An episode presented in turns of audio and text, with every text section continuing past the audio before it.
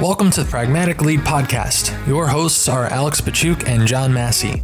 We have conversations with folks throughout the tech industry to get real world perspective on how people make things happen for their careers and businesses. Check out pragmaticlead.com for more content just like this.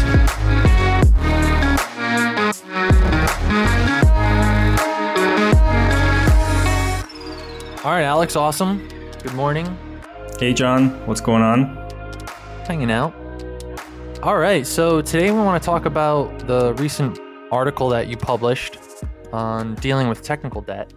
Yep. Now we've we talked about this a little bit back and forth while you were working on this piece, and we thought to uh, spend a little bit of time to kind of deep dive into it and have a conversation around technical debt.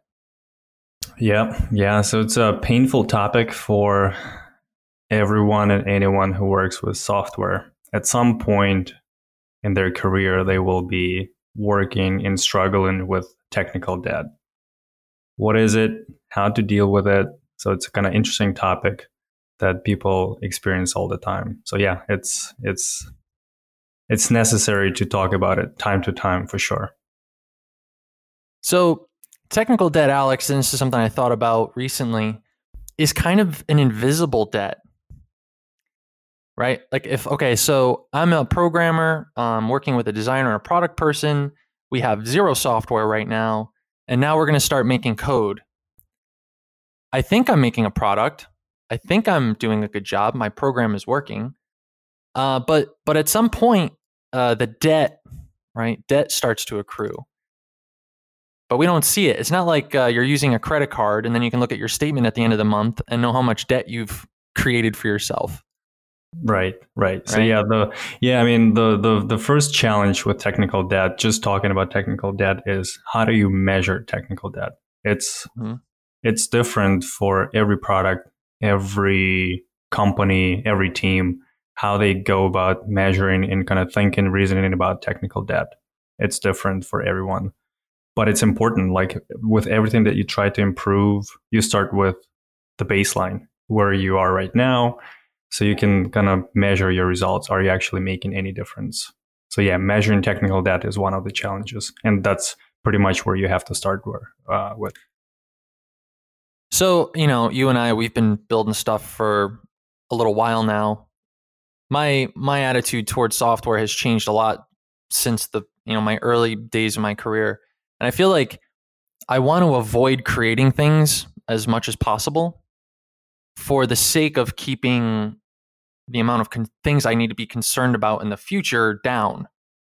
And that's something that I think about.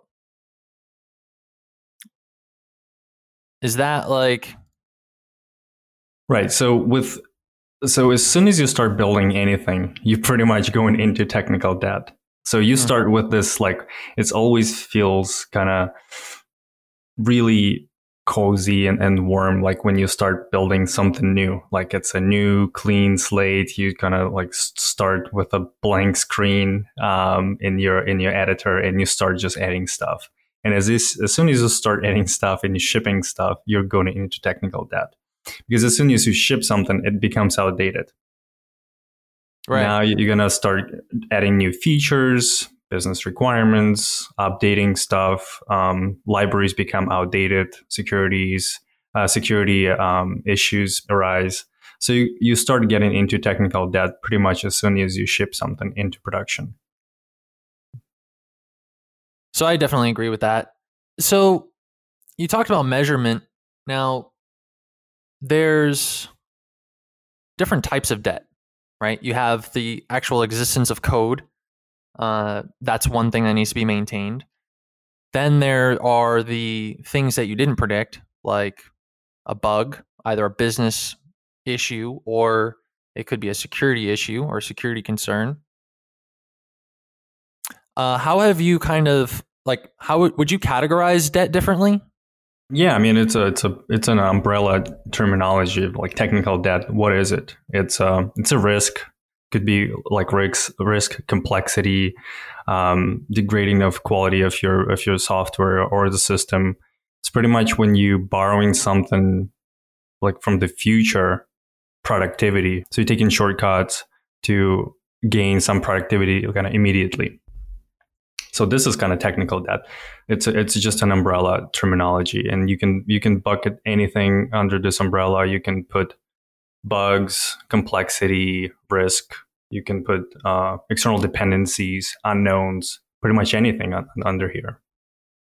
So it's it's great, right? We're talking about technical debt, but I think it'd be helpful to help like to talk also about the effect it has on a business. And I like the in the post in the post you on pragmatic lead there's this nice chart that I think illustrates it well where complexity is on the y axis and then uh, time goes along x and there are these moments where as time goes on or more it takes more time to complete work as the complexity also increases right yeah the the the more you you build the software or the longer your project lives the the more technical debt and complexity you accumulate the more people you add to the team the less context people have on the team, like what's going on. It's just hard to wrap your head around the, the big system. The longer it exists, the bigger it becomes. Um, people move uh, in and out from like from the team or the product, the company. New people come in with less context, so they start kind of adding something new. Um, so the other team members kind of lose that context. So that complexity kind of builds and builds and builds. Uh, and over time, you just accumulate more and more technical debt. Uh, and this is kind of what this di- this diagram is trying to to show. So curious, and and you and I have seen this happen a lot. There's a tendency as a programmer or a leader coming into a, a new team, and you're greeted with the applications and the software that were was built by the people that came before you. Is it kind of a knee jerk reaction, or is it fair to say you think that if I'm a new leader coming into a team, I'm what I'm what it feels like to me is a whole lot of new debt that I have to contend with. Always, when you start a new uh, a new team or a new product, always rebuild it from scratch. that just, is just the kid, rule. Just kidding.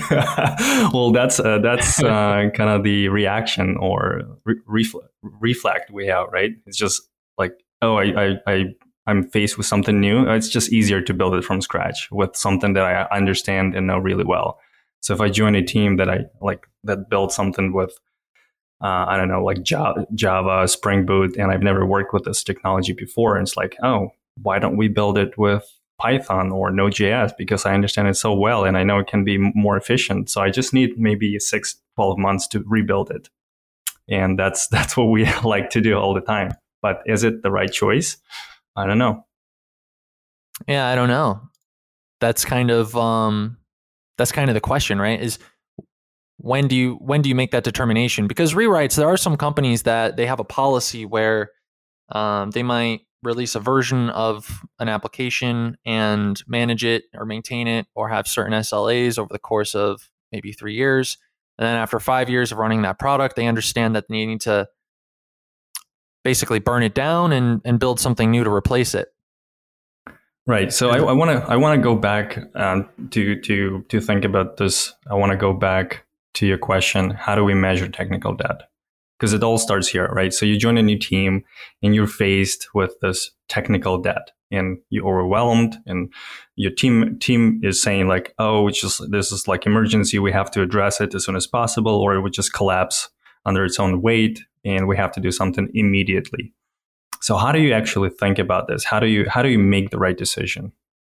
Of course, you want to trust your team, but there's also a pressure and pushback from product and business. Like we just cannot afford to invest six, eight months into just paying the technical debt and and, and just working on, on technical issues. So how do you how do you go about this? How do you measure technical debt?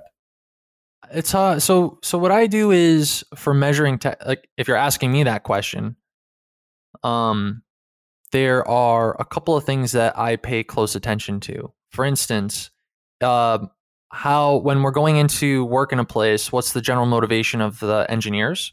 Okay. So sometimes you can hear gripes and moans. That was actually a point that Mike Mike Gertrudes had made in um, the first episode, where for a, from a product owner's perspective, if they want to get a sense of where technical debt might reside, is to get the boots on the ground perspective by talking to the team. Like, hey guys, like I'm thinking about doing this thing, and or this is the feature we're going to execute on. How do you feel about that? And if general concerns start to emerge, uh, then you kind of get a sense of of what you're in for, and that's that's a, at least one way to get a sense of whether or not there's debt around that should be looked at or evaluated, um, because it's not easy, especially if you're like you or I. We've we've inherited applications. A lot of times we're dealing with existing art and sometimes they're old. I mean, I've been on I've been on systems that are 20 years old. And so to understand its capabilities fully, it's it's it's largely impossible, especially if the legacy or the staff or the engineers that had originally invented this this product or application have have long long left and now there's these very dark parts of the system that you'll probably never see and if you do for some reason or if there's a problem with it it's it's very hard to recover from those scenarios, at least without um, without panicking. At least.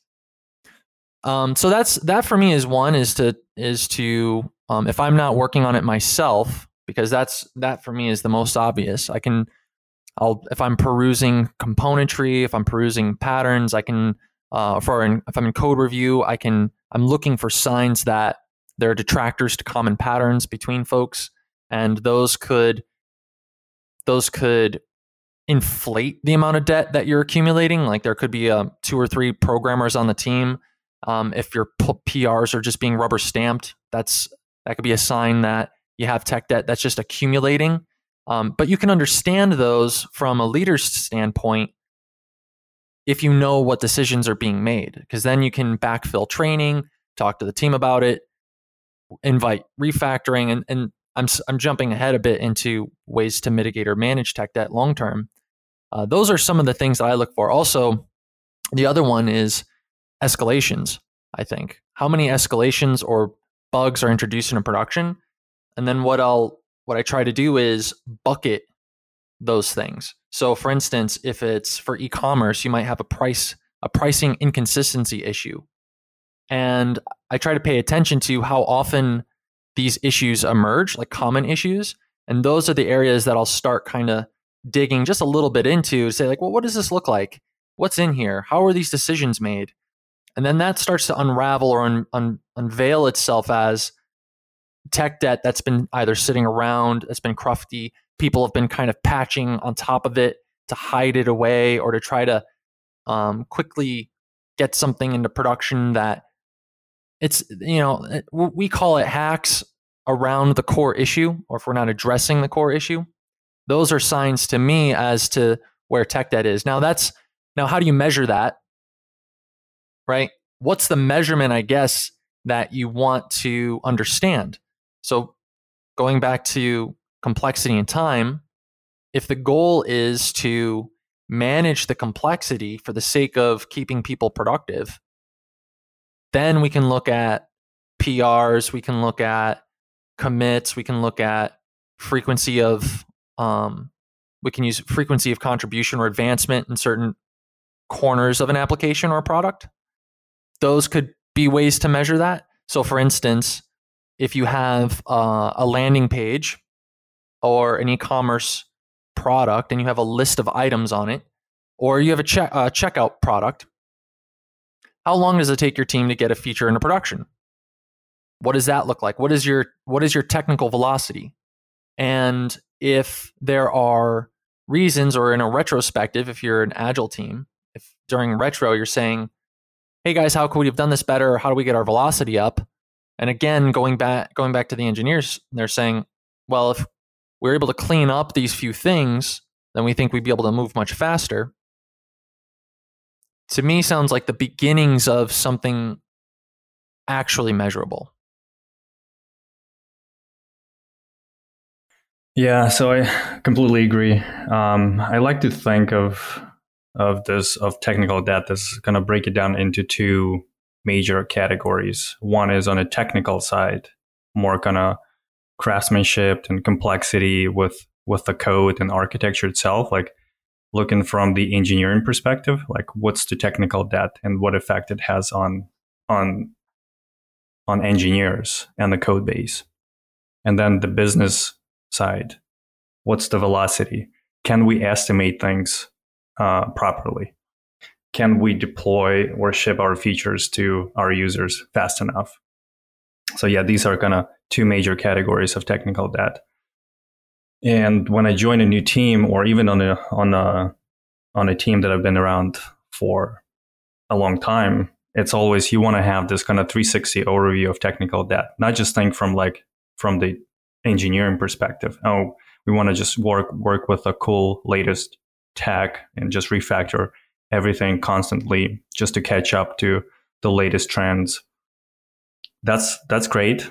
It it has to exist, right? You want to keep engineers motivated and yeah, excited about things. Nobody wants to work with the old old technology, even even though it's it's fine.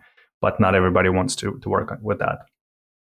I think we had a chat uh, in the past about Angular versus React. So maybe we can we can talk about that. But then that, the other yeah, but then the other um, category is business, right? So you want to talk to engineers. You definitely want to get their perspective. You want to get them the seat at the table. You want to make sure that their voice is heard for sure. And then there's a business side. You want to understand like what's the end goal with the software, with the system. It's usually it's to generate some sort of business or provide some sort of value to the end user. So you want to understand what are the challenges? Are we moving fast enough? Of course, it's probably not going to be 100% satisfaction from the like all the business and, and product uh, people want to do is move faster and, and ship faster for sure. But are there any opportunities? Can we can we do something to kind of get ahead of product and business so we enable the business even more? Um, so and kind of bridge those two sides together and kind of think about technical debt from from that point of view. I like uh, I like the way you bucket it. I think that's clearer than the way I described it. Um, but you're right. You have to you have to segment those things.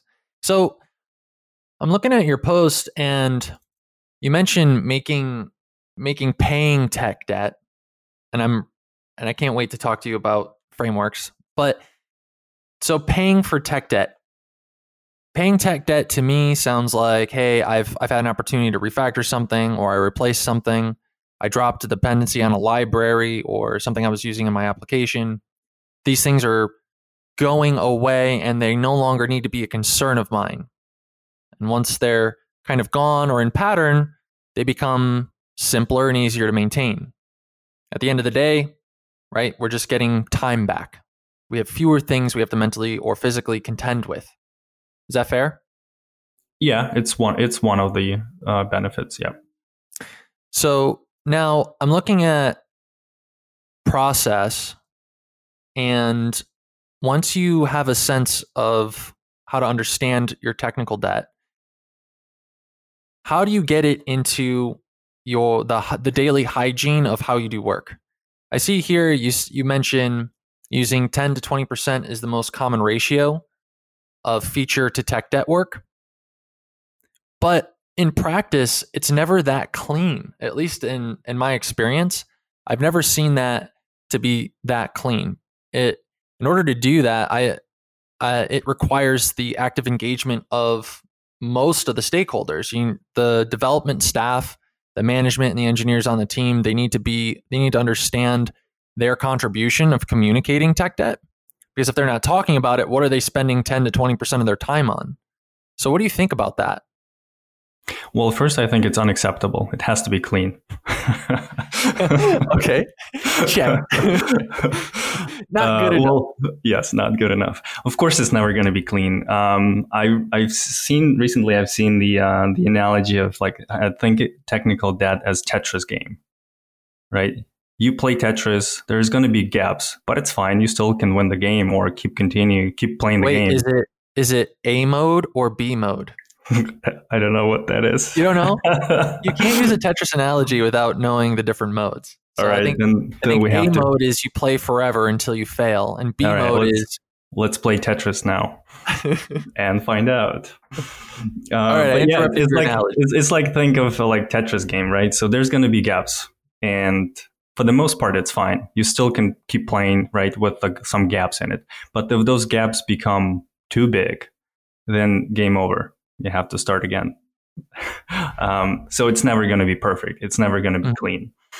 Yeah, so let's let's talk about solutions. So now we know how to measure technical debt, right? So you you need to think about business technology, kind of have this 360 overview of like what are you actually trying to accomplish with a te- with your, with your code, with your system, what opportunities you're trying to to get or or create for the business and product, and what opportunities you're trying to create for engineering. It's not like really um, measurable, like to the point like where you can assign story points and, and, and numbers to technical debt, but that would be ideal. Um, and we, we're going to get to solutions later, but that would be ideal when you try to get the technical debt prioritized and sell it to, not sell it, but to get some buy in from the product and business uh, and even engineering. You want to have some, um, some numbers, uh, something to back it up. So that's, that's, that's one. So once you have that, you understand like what, what your priorities are and what you're trying to to address. Uh, next is you actually need to figure out how to get it done. So the process, yeah, I talked about sprints, 20, 20 30% of, of every sprint yeah, or to 10, 20% of, of uh, every sprint, something like that, right? yeah, So I've seen it, it's pretty common. Like the team will put 10, 20%, 30%, whatever it is, of every sprint. They will have like technical, technical stories, technical tasks to kind of constantly work on. We're going to update this library. We're going to update this framework. We're going to refactor this part of the code. We're going to write this amount of unit tests because we skipped over because we had some deadline in the past. So constantly kind of trying to catch up because you're never going to be 100% clean without technical debt. So it's kind of baked into your process and it's agreed upon with your product and business beforehand. Like 20% of our resources are going to be allocated to work on technical, uh, technical work because otherwise we're just going to be in, in, in, in trouble in the future if we don't do that. See, that's that's the that's the thing that I think is it's I think it's easier to say than and I think it's harder to do. And here's here's why. In order to do that well, the you need in my opinion, you need a distributed perspective of what debt is valuable to work on from the team and possibly the input of a manager or tech lead in order to actually set a priority. So if you're you are chewing on 20% of the time to spend on tech debt, what's the most valuable stuff to chew on? And that and if you ask a team broadly, it might differ and there might be no opinion at all. Uh, especially for if you're a new programmer coming in, all you're trying to do is close tickets and participate in being productive. But you're not really too, con- you don't really have any ideas of, you know, if I was going to ask that person, hey, if I get, you know, for 20% of the next sprint, what do you want to work on to pay off tech debt? They're going to have a hard time giving me an answer for that. And so, so while I think that's a good, now the other, the other thing I'm, I'm going to throw out there too to, to think about is we're chopping off or drawing a line between the business product and technology organization. We're saying that, look, product team, you don't have to be concerned with this. Just give us a black box and we'll call it 20% and trust us. We're doing stuff that's meaningful. Right? So what do you have what what can you say about that? Like I I have an idea. I I would I would like to push it actually a little further. I will I think that a healthy culture around tech debt is inclusive of the business and the product and not and it and it actually invites the question this is something actually frank said um In said that uh, three or episode two. Yeah, where he's um he described. I I liked it. He invited uh, the product team to to weigh in on what they thought a good build time was. And as te- as a te- as a technical organization, a lot of times I see us hiding the pain away from business and product instead of inviting them in to help us manage it effectively. What do you what do you think of that? Yeah, that's kind of uh, what I was saying with the business side of technical debt. You want to understand what they actually trying to accomplish, what what we are trying to accomplish, but they specifically from the from the business and product side, what what velocity they want to have, how fast they want to get to to market, uh, what opportunities there are that we are not taking advantage because we have this limitation on a technical side. So you want to understand that. You want to work with with your stakeholders to understand like what are we actually trying to accomplish with the software. Do you have an example where you were successful with making that connection between tech debt and the business objectives? That you thought you actually made that connection? Yep. Um, I have many of them. Um, so let's see. Let's say migration, like the, I think we talked about transformation and migrations and, and big refactors um, with Frank on episode two. So let, us use that example. So when you're migrating something, and, and I've had this big migration project from from um, from Angular to React in in uh, I think like two years ago, and actually product was the biggest advocate for that project like product managers were the biggest advocate. They went to CTOs and CEOs and uh, advocated on, on, on our behalf, on a technical, on an engineering behalf, to actually get this project funded and allocate some time and resources to work on it. Because we both found so much value in, in this migration that they thought it would probably benefit the product the most. And some of the benefits were the um, responsive design, so taking advantage of, of components, reusability, velocity, the performance of the web application. So we could do some interesting stuff with Webpack, lazy loading, and uh, code splitting, and things like that. Uh, progressive web application. So there's like so much we could do, and thankfully, product understood all those benefits um, with engineering. So it wasn't just pushed from the engineering side. So that was a really good example of collaboration and and with with the product to to get advantage to take advantage of, of software to to ship the software and uh, features faster. So that was that was a great example. So, uh, well, congratulations! And I felt that product wind in the technical sails before, and it's you're right. There's once you've made that connection. Um, follow up question uh, because I think it's it's fascinating. Once you've once you've made or established an initial connection with your product stakeholders, uh, do you find that they more they more or less are looking for more th- work like that later on? Uh, you mean product? Yeah, like are they? Do you think that it gives them or gives more people? And I, and I, know I know we're using the term product because we work with we, we work with product people a lot. But in my opinion, I think once once I find a win, there's probably more wins to be had that I just don't understand yet. And so I might I might ask more questions. Sure. I mean, there's always going to be more opportunities, but you need to find that balance. Like the balance is always a key, right? You don't want to like chase all that latest technology all the time.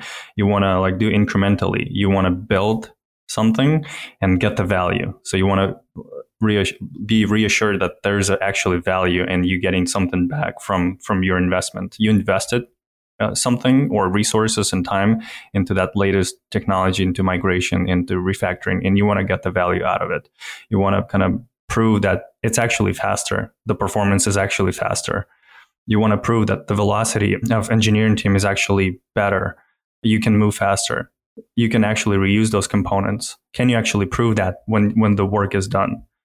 are you actually successful? Stop, then stop and, and kind of look back, do retrospective and look, look ahead again, like look six, 12 months ahead and, and think what the market and kind of user base will be like, what the, um, what opportunities we'll have in the future that we can start building towards now. So it's not always just catching up with the latest technology. It's actually thinking about the product, thinking about the users, thinking about the market. When you get a new application, how do you avoid having to like that knee jerk reaction to rebuild all of the things? I guess my experience is that rebuild rebuilding things, and I've done I've made those mistakes. Rebuilding things is not always going to solve all your problems. In fact, it's going to introduce even more problems because you're going to start uncovering so much complexity in the old system, in the legacy system, that you're going to be so surprised that um, the uh, new greenfield project will not be enjoyable as much because when you commit to that refactoring, even when you commit to that migration transformation, there will be pressure. There will be a lot of eyes on you. There will be some expectations to deliver fast and actually deliver on your promises. And you never know. Right. You never know 100% that those promises will be true when you deliver the new software. That's why it's it's a, it's a big risk to do that. Yeah, I don't know how many times it was. Oh, the re the new the new thing is done. Let's turn it on, and all of a sudden the performance isn't so good. And I, and I don't mean performance from application runtime perspective. I mean it from like a business perspective. It's not performing. What's going on? And that puts there's at times uh, a long tail discovery process of features and patches or these little corner features that you didn't you never saw before pop up and exist that now you have to contend with and now you have sometimes uh, an unpredictable timeline of additional investment. And now your stakeholders are like, what gives? I thought this was only going to be a two month thing or a three month thing, but now it's six months. And now you're telling me you don't know? Or why is it not performing as well? You told me it was going to perform, it was going to perform better. So, yeah, I mean, after going through, I think sometimes you have to face that several, a couple of times before you realize it's, you know what, maybe, maybe it's not actually worth it because we can't get our arms around it. But that actually puts me into the mode back to the conversation we are having a couple days ago about um, you were giving me some feedback on Angular JS. And for the record, it's not my favorite thing. However, well, it used uh, to be. Sometimes it used to be. I used to yeah, like it yeah, a lot. Yeah, me too. Yeah. Right. Like we went to what was it? It was Fluent Conf, where it was where Backbone was all po- like super popular, and Angular was um, was the bigger option. And uh, that that Fluent Conf that year, they were like Angular JS is the way, and so we all went that way. And what was it like? Maybe three months later, when we learned that none of the things that we've been doing are going to stay the same. Mm-hmm. Yeah. So you better get ready to eject. like, oh, why? Um, so that's kind of uh, that's almost like you you're you said this in your post when you're you're going out in open source, you're you're taking you are taking a risk. You're moving a bit faster. You're taking advantage of the work of others, but at the same time, you are adding the risk of the future of that work. You're signing up for that either, or you're a company that forks the thing or makes a copy of the dependency and uses it on their own, which is different. You're kind of taking ownership of of the future of that thing. However, there's a lot of software still built in Angular JS that solves good problems. I've worked on some of these systems. And the conversation we were having was, um, you know, when do you when do you kind of drop ship and make that decision to that's that large where you're going to completely you're going to literally build a whole new thing or you're going to try to smush the new thing into the old thing a little bit maybe you're going to use the strangler pattern maybe you'll build facades but largely you have to make this decision to kind of cut over. My my argument is if you're making your goals and you can make the current system tolerable and people productive, why then would I would I make the change? Why would I then ask my CTO for the time or my leader or stakeholders for the time to build rebuild it all in in React again? If I'm already making my my immediate KPIs or objectives, even though as a technologist, I know it could be even better. Yeah. So to answer your question, I want to go back to uh, add one more thing to um, measuring technical debt. One major red flag for me when I join a new team or just working on any product is that when my when the team cannot estimate accurately or at least, at least approximately how long things are going to take. And the team constantly misses deadlines because complexity is so big that they cannot actually say beforehand how long things going to take. Uh, it's, it, it creates a lot of uncertainty for product and business. Like we don't know how much investment we need to make in terms of deliver any of the features. So it becomes a big, big unknown and it, it's bad. And I feel like that's what was happening with Angular. And that was one of, one of the reasons why we wanted to migrate to React. It's one of the reasons because the code became so complex, complex, complicated. Some of half or more of the team members left or switched to another teams, another product. So we were losing that context all the time. So it was getting into the into kind of the stage where it was pretty much unpredictable. We had production issues, uh, lack of unit tests, and we were facing, like you said, uh, of the choice to rewrite everything in either Angular 2 because it was not backwards compatible or React. So rewrite w- would would have to happen no matter what. So at that point, you have to make a decision. What are you going to rewrite in? Are you going to rewrite in Angular 2 or React in that case? But in general, um, like Angular, React aside, is that it's probably not, and this is from my, my personal experience, it's probably not a great idea to re- rewrite everything from scratch. Like just take the whole thing and rewrite it from scratch. It's probably a bad idea. I, I like it now. I like it to do, to do it in, uh, in stages um, or in kind of components. And like I know microservices is a hot topic. It's um, it's debatable whether it's good or not, but at least microservices, like if you think microservices, you can decouple your system and start kind of rebuilding components. So take authentication, rebuild it, and ship it, right? Then connect it through like some um, sort of um, service mesh or HTTP or, or some, something, something along those lines. So it's probably more sustainable and um, predictable model. It's like just decouple your big uh, system and do it in in in phases and stages and, and in components. So it's more kind of predictable and gives you kind of that immediate validation or feedback loop. But that's not always easy, right? I think the um, so the Angular JS story, you have it seems like you have to be a little more aggressive sometimes. So I know, so we kind of pushed this. Uh, okay, we'll start building, we'll start building components, React components, and rendering them in our Angular JS application. But it start, it gets worse sometimes before it gets better. And then sometimes you have to you have to make a, a decision as to when you're going to cut over to the new thing, especially when you're kind of mashing things together in that way. So you have some code componentry that can live long term, but then it's all mixed up in this thing that's just not it's not good. And and and I mean good from the from the perspective of you're actively adding debt at the same time as trying to migrate.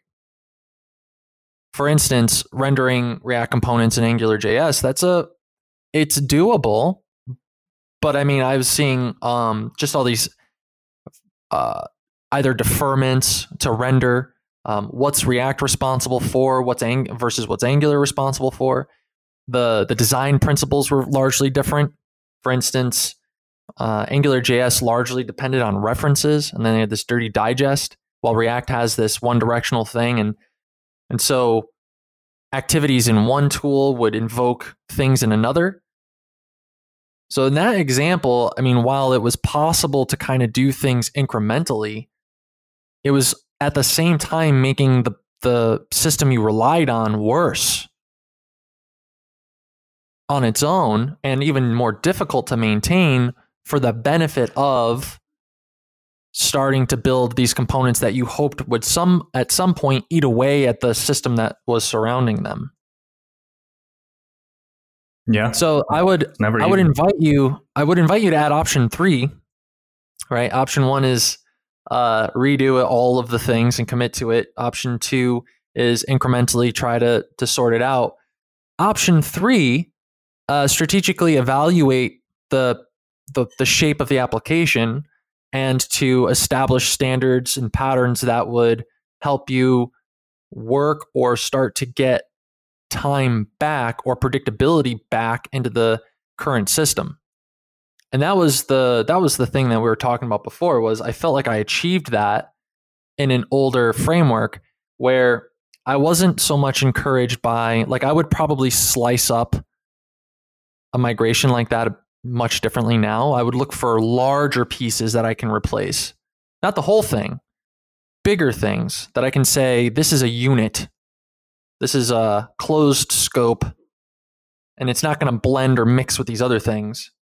And I can keep that safe and pristine and if people are working in there, they don't also have to contend with all of the other complexity. But you could also steal patterns from modern tools and solutions and see how they fit into your system or use those things to kind of change how you work day to day or draft tickets or refactoring strategies to get you into a place where there's patterning and leverage for a programmer to better understand what it is that goes into working on a legacy application or an application well legacy and i think uh, it's the money making software right? Yeah, and episode three, yeah, we talked about this uh, a bit. Yeah, so don't call your legacy code a legacy code because that's the code that pays your bills.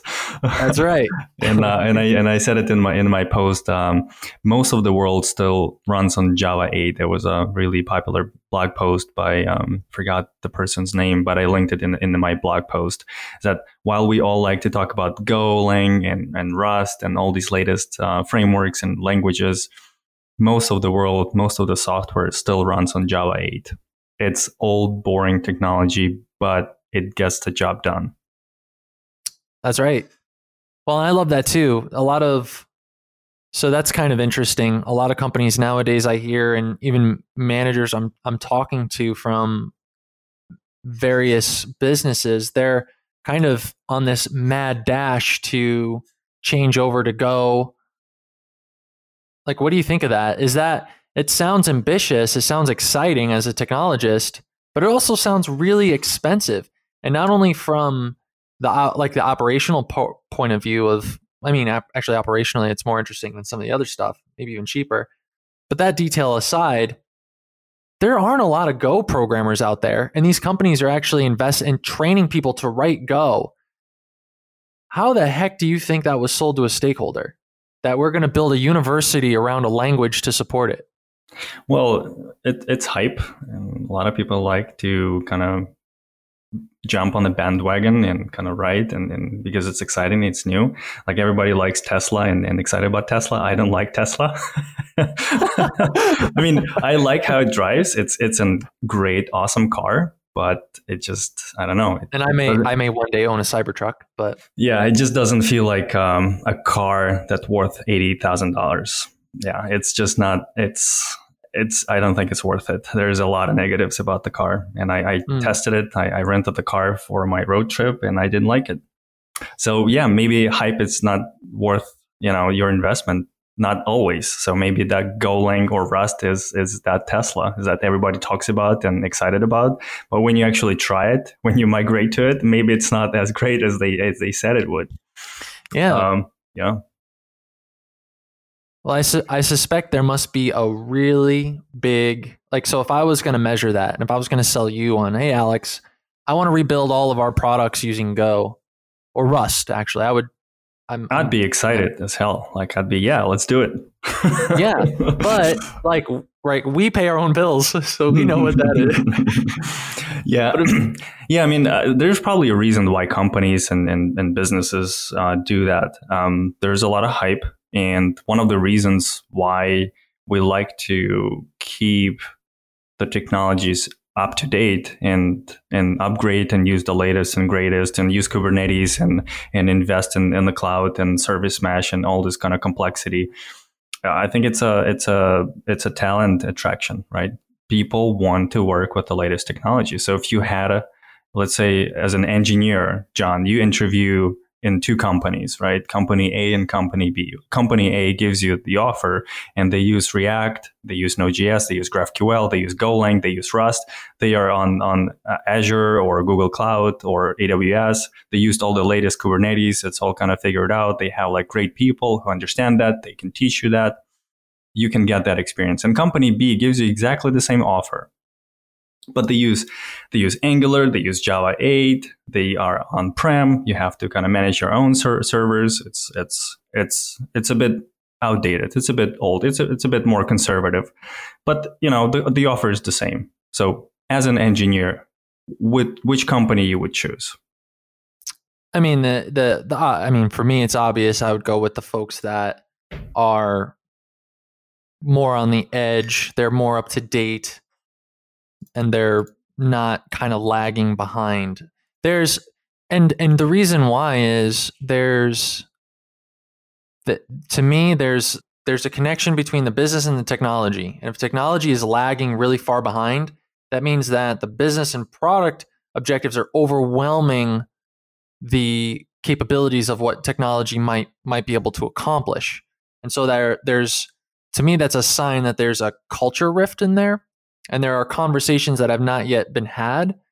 And for that reason right because i would ask the question i would i might i would might even go back to the legacy folks and are the folks that are having a hard time keeping their tech up to date or paying tech debt i think is more appropriate and say well what's the and this is a question that i i like to ask folks folks what's your appetite for change how do you communicate business value? How engaged are these are these teams?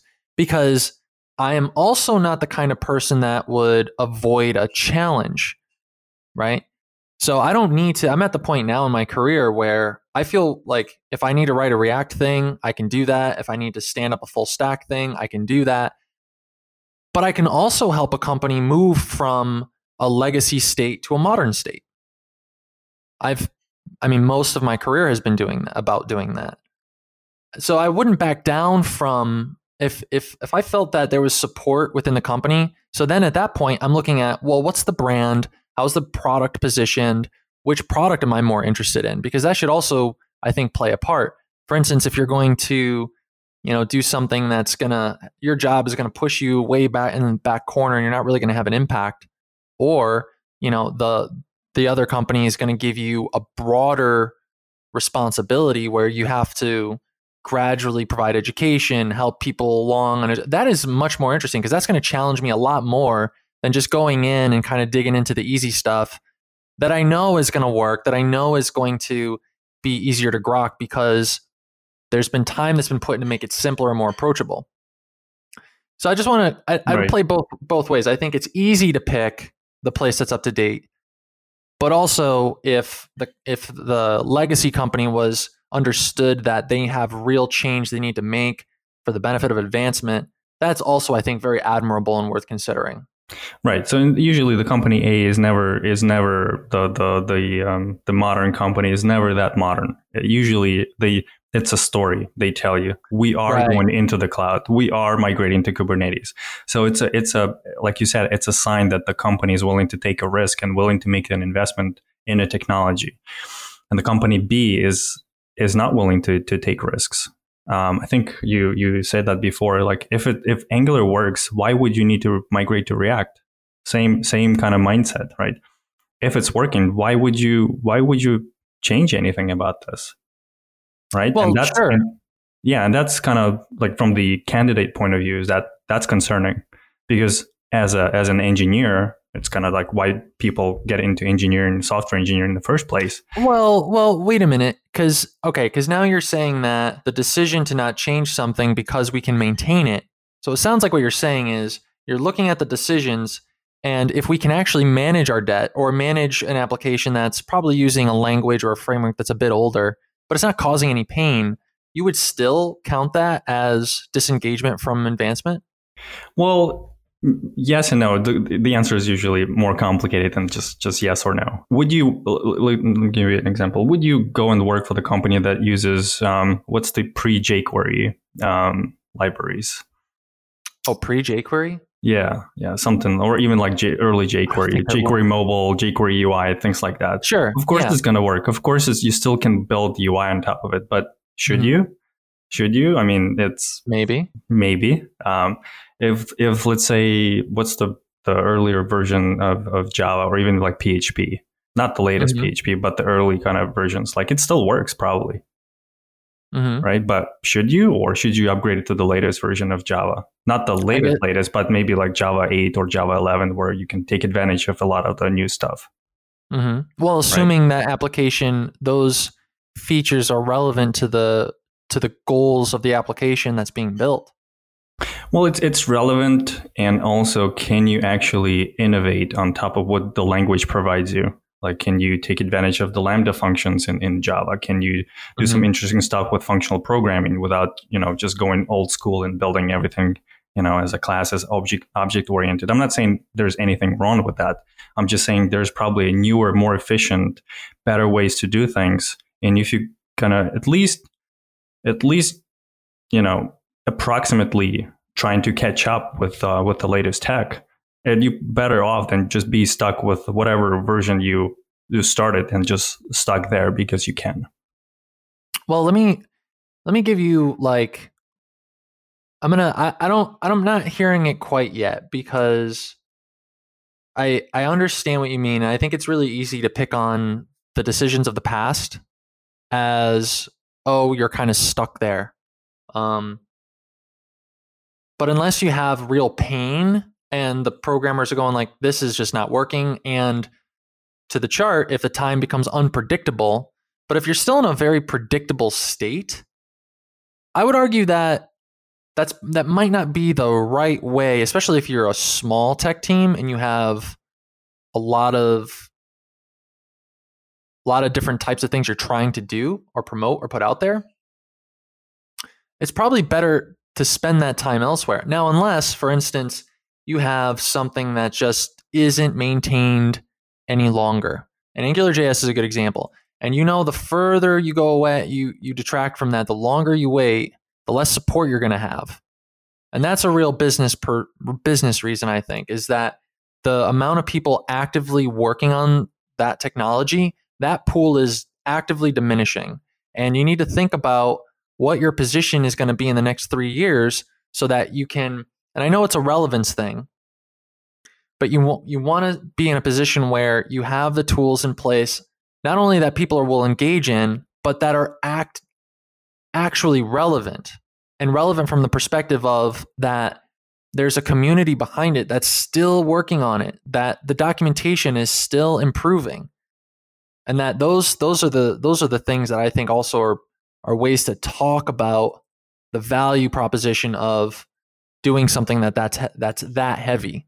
But at the same at the same point in time, you know, if you have all right, we have we have some software that's using some legacy stuff like handlebars, right?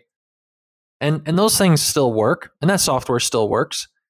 But if we were going to rebuild that, like do we do we spend the time now to rebuild all of those features, you know, with React and uh, progressive web application stuff, or or do we build the stuff that closes the feature gaps to make the application relevant?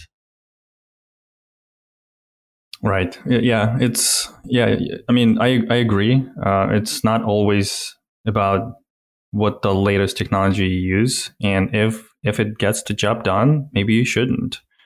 All I'm saying is that the part of like one of the reasons why companies try to upgrade to the latest technology is not only to meet the business requirements and, and create opportunities for, for the business and product, but also to attract people. If company has to hire a lot of people, they will have bigger pool of people, like you said, pool of people that are familiar with that technology that they can hire from. If they use something old, outdated, not maintained, it's just going to be much, much more difficult to find people. And it's a challenge. So now looking back at Go and Rust now, like how is that right? These they're not known as the most popular languages currently. Mm-hmm. And any company, at least today, that's interested in adopting these technologies are also buying the education of the staff that are engaging in in working with it What's the Yep. value proposition? Well, I cannot answer that question because I haven't had experience with Rust and, and Go and, and specifically these languages. So I don't, I cannot say why, but I would say it's part of it is, is the hype and people, a lot of people excited about this. And a lot of people, when they see Rust or Go on their job rack, they're more, probably more willing to, to join that company because it shows the company mindset and culture is to be more modern, right? To invest and take risks in, in technology.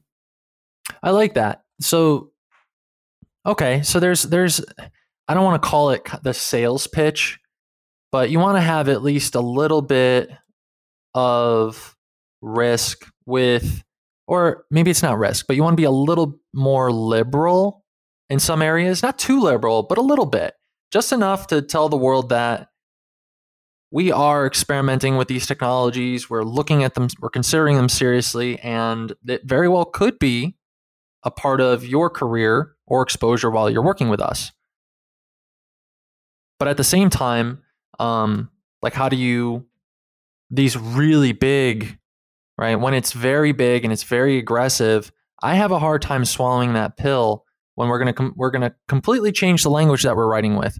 I mean, look at how expensive it was to get out of um, if you're writing JavaScript, uh, version five, ES5, ECMAScript version five versus version six there are still people that struggle with understanding the differences between keywords, some some of the keywords in the language. And mm-hmm. that was expensive. So now if we're going to take those same people and say, okay, we're going to take we're actually going to give you a completely different language to create stuff with. I have a really hard time with at least without strategically applying it. Like I look at Rust, I look at I look at languages and runtimes like Rust as um, beneficial for the cloud era Reason being is the footprint is much smaller and you can get a lot more process power out of that application or out of that runtime. And I, I would say Go is, is absolutely a parallel to that. And so while we're the future of operations, at least in the way we're going with the cloud era, is invested in this whole paying for compute on somebody else's hardware, but they're going to bill me for either by minute, by process, what have you. I want the biggest bang for my buck out of whatever I've selected for how uh, efficient the underlying system can can run. Does that make sense? Yep. And that would probably be my the only um actually that's what I'm really most interesting. But that's not all of the systems. That's maybe 10% of them, you know, maybe yeah. the ones that are you know, um, low latency. You know, a lot of events so, going on. So, uh, how many languages do you speak? Uh, as many as I want, uh, as long as I can understand them. so I speak three languages, um, and I understand. I understand like one, so it's like three and a half languages, right? So, and I use the wait, language. Wait, wait, wait. You speak three languages, but you understand. No, no, one. and I just I, I understand one, but I don't speak it, so it's like three and a half languages. Oh, oh, right? I see. So you can. And I use can, and I use the language when it's appropriate. When I go to a certain country, I use that language because I can speak it. I don't speak English hmm. in that country because people in that country don't speak English, right? Right. Same with I feel like programming languages. You use the language when it's appropriate. So you wouldn't rewrite everything in Go or Rust, but you would pick a component that needs like like you can you want us to kind of squeeze that performance and you want to optimize it so much that you would like to like choose Rust or Go to just take the, everything out of that software and kind of have like the max performance out of it. So yeah, I, I, I kind of I think uh, this way is like pick the right language for the job the right tool for the job. And sometimes, sometimes it's a decision you have to make to pay off some tech debt. You have yep. something that's just not meeting its performance requirements. Maybe you need to chop it out or create a new service out of something. And uh, one of the determining factors of how you're going to address it might be the language you use. See, to me, that's a, that that sounds like a, a the combination of uh, a conversation I can have with a business team to talk about, you know, I can connect performance with dollars and cents. But to justify like a complete overhaul, mm-hmm. Yeah, that's just- and, and that's kind of going back to the the example of like uh, migrating from Angular to React and, and working with product. And that's why the product was so excited about the uh, the migration because there was some value for them. The React, uh, in this case, not the language, but the the, the library, uh, client side library, was more appropriate for that for that reason, uh, for that purpose, is to get the performance, get the velocity, reuse some of the components um, on the front end. So it was just so so perfect fit for that specific use case that you know the not only engineering but also product was excited about the migration. So you need to find that kind of match between like what's the pain point, what problems and opportunities you're trying to solve and, and create, and what would be the right tool for that job. Is it is it maintaining what you have already and investing that, knowing that long term it's just not going to stick around. Long term it's just not going to cut it because in the future we're going to have even more demands, even more opportunities that we we need to solve. So you need to think on a future. It's like, do we maintain what we have now, or do we start the migration plan and strategy and kind of piece by piece we start migrating into something different that will give us more opportunity long term? Yeah, I agree with that. How do you start? So, it's not um technology is kind of a is literally a black box for a lot of folks, and for having a mixed bag of stakeholders. How do you how do you navigate, or what are the big? So we talked about predictability, cost of new features, um, bugs in production, predictability, scalability, I guess, performance. What other kind of factors or levers do you use to communicate the value of paying technical debt? Uh, did we talk about stability? Like if your if your Oh, no, I don't think we the system breaks in production all the time, it's uh, it's a problem. Right. a lot of the times, even though we like to talk about test driven development and the value of unit tests and, and the integration tests, from my experience, it's rarely the case. One of the problems in, in, uh, in our industry is deadlines. Tight deadlines are always the problem. And if given the tight deadlines, people are going to cut corners, right? It just, it just, it Mhm. happens all the time. It, it's like small companies, big companies, any company, testing is the problem. I, I agree with that, but I also think that it's necessary. And and I and I get that whenever it's like, oh, yeah, I, I need you to build this feature or work on said thing. Great. When do you need it by? Uh, four weeks from now, three weeks from now. That initial anxiety sets in, mostly because even though we know how the tools work and how everything is set up, there's still discovery that's yet to be had. And that's the the fear of the unknown. You can't help but to consider that. And yes, you you will cut corners, but I've also been I've also been motivated by a deadline. A deadline's helped me understand what are the what what can I fit into this increment in a way that's going to meet the immediate objective. And it, that's helped me largely make sure that I get something over the line that a customer can actually use versus coming to the end of a certain period of time and saying like we went through this before right with um with classmate. It was uh when can we get to a point where people we can start getting people using this thing? And how long did that end up being I don't know, five years? five years i mean it wasn't quite five years but it was it was a long time yeah. we spent a long long time um, and then we ended up learning something later that uh, you know we weren't even we had so many features uh, built in thinking that they were they were going to be necessary and, and and they they largely weren't the client was like hey just give us you know if we have just like a box where i can drop things into and kind Yeah. of organize them that'd be enough for me Well, it's a, it's a, it's a bit different problem conversation of like the like when do you actually ship your product? So it's it's important for early stage startups and and and companies who are trying to launch something new. But when you're actually dealing with established business and product, and you have this deadline, it's like okay, we're gonna have press release or marketing campaign launch in three months, and we you like they given the engineering team a quarter to build something.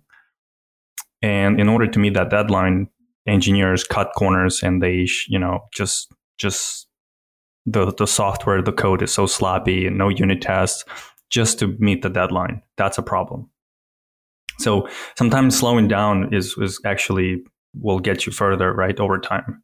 Uh, sometimes kind of like slowing down and, and taking things kind of step by step and addressing technical debt along the way, running unit tests will get you further because the, the code will be more stable. It will be covered with unit tests. It will be less complicated. It will be properly built and architected. So yeah, that's, that's kind of, um, so stability back, going back to stability, stability is one of the red flags when it, it actually tells you there is a, there is a technical debt. Um, I agree with that, but I would also add that those practices, like writing tests, for instance, gives feedback back to the people building the software faster so they can act on it sooner. And a lot in a lot of ways it's much it's less cost to the bottom line to address them up, address issues up front than they are to go through the whole ceremony of getting the thing into production, having customers hit the thing and having your customers discover the problem. Then you're chasing an issue and now you're completely disrupting your what you originally set out that you thought you were going to spend time on and now you have to go back right? You're not going forward anymore you're going back. That's why what i like so much about um, using pivotal tracker is when you have a bug it's a detractor to your velocity. And sometimes when i'm when I'm working with folks they like to point bugs. It's like no point you don't get credit for that right? You don't get credit for fixing a bug. That's debt you added and we didn't do the right thing. And and actually what's interesting what I'm seeing most recently is even at build time for doing builds, the faster we can get people feedback that something is there's something they need to pay attention to, the faster they can respond, the more stable the product becomes, and we keep moving forward. And sometimes I think we make the mistake of just by having software that does uh, something that we said we'd like it to do is success. And while it does, it is, you know, that's a big part of it. But if you can't flip it around and advance on it and keep up with the demand of your customers without constantly paying back, right? Or being chewing on debt or chew, chasing bugs or dealing with escalations in the middle of the night. And while you can never get rid of all of those things, if you don't have that healthy balance of keeping up with them and establishing a not a perfect, I don't think a, you can ever have a perfect working culture, and I don't think that's the right, like 100% test coverage, I would argue is a myth. And we can talk about that another time. And there's, you know, finding the real dollars and cents value out of that. But hardening, you know, the things that you know are going to be living long periods of time that you depend on a lot and do are responsible for maybe a large majority of the compute that's happening in your in a in a given system those are the places that you really kind of strive for those types of metrics but aside from those edge cases, um, and then and definitely take when I say edge cases with a grain of a big grain of salt. Those are the that's where I think the value is, and also keeps that feedback loop coming in from for the people that's building the stuff and getting them the information they need sooner protecting your customers from the human errors that we tend to create and that's just going to be natural yeah, yeah. I mean, that's kind of the definition of technical debt. Like you skip unit tests, you borrow from future productivity. You actually harming your yeah. future productivity because you're going to have more issues in the future. All right, Alex. Uh, any closing thoughts? All right. So, any any other advice we can we can give um, to kind of think about technical debt or minimize technical debt? Anything else you'd like to to add? Uh, I would. I mean, yeah. I think. I think largely looking holistically over where programmers are spending their time because that's who. That's where the debt. You can see a lot of the debt. Um, the understanding your what kind of what kind of defects are hitting your customers. How is your practice giving feedback to your programmers sooner? And what's your how are you able to communicate or establishing a connection between the debt and your software to your product and business teams. And then from the product perspective, having an open mind to the development staff that there are problems that you might not be able to see and to ask questions um, and keep an open mind to how paying tech debt could ultimately affect your bottom line. Yeah, and I would like to add that use business requirements as an opportunity to align yeah. with with business and product to, uh, to kind of align with your technical goals. Don't go against business uh, requirements and business uh, initiatives. Go with them. It will be much easier to kind of go together, hold hands, go together, sing songs. Yeah, it's, it's much, song. yeah, it's much easier to get uh, to get uh, buy-in from from leadership, from from your kind of business uh, partners um, to invest just a little bit extra to address technical debt as you build those features. And we talked about that with uh, with Frank on episode two. It's like just just use business as your um, as your friend in, in these conversations. So that and also uh, I have a lot more covered in, in my in my blog post on pragmatic lead. So go there pragmaticlead.com and you can read uh, read more on that. Yeah, absolutely. Also, we did plug a number of other episodes and content related. So, for those listening, if you're interested, uh, you can find those resources either in the show notes uh, or on pragmaticlead.com or in anywhere we, we publish a podcast. Uh, all right, Alex, thanks for hanging out, man. All right, thanks. All right, see you later. Bye. Thanks for tuning in to the Pragmatic Lead podcast. If you found this conversation interesting or helpful, we would appreciate your feedback. If you want even more content like what you just heard, check out pragmaticlead.com. If you have a story to tell, send an email to pragmaticlead at gmail.com and someone will be in touch. Thanks again.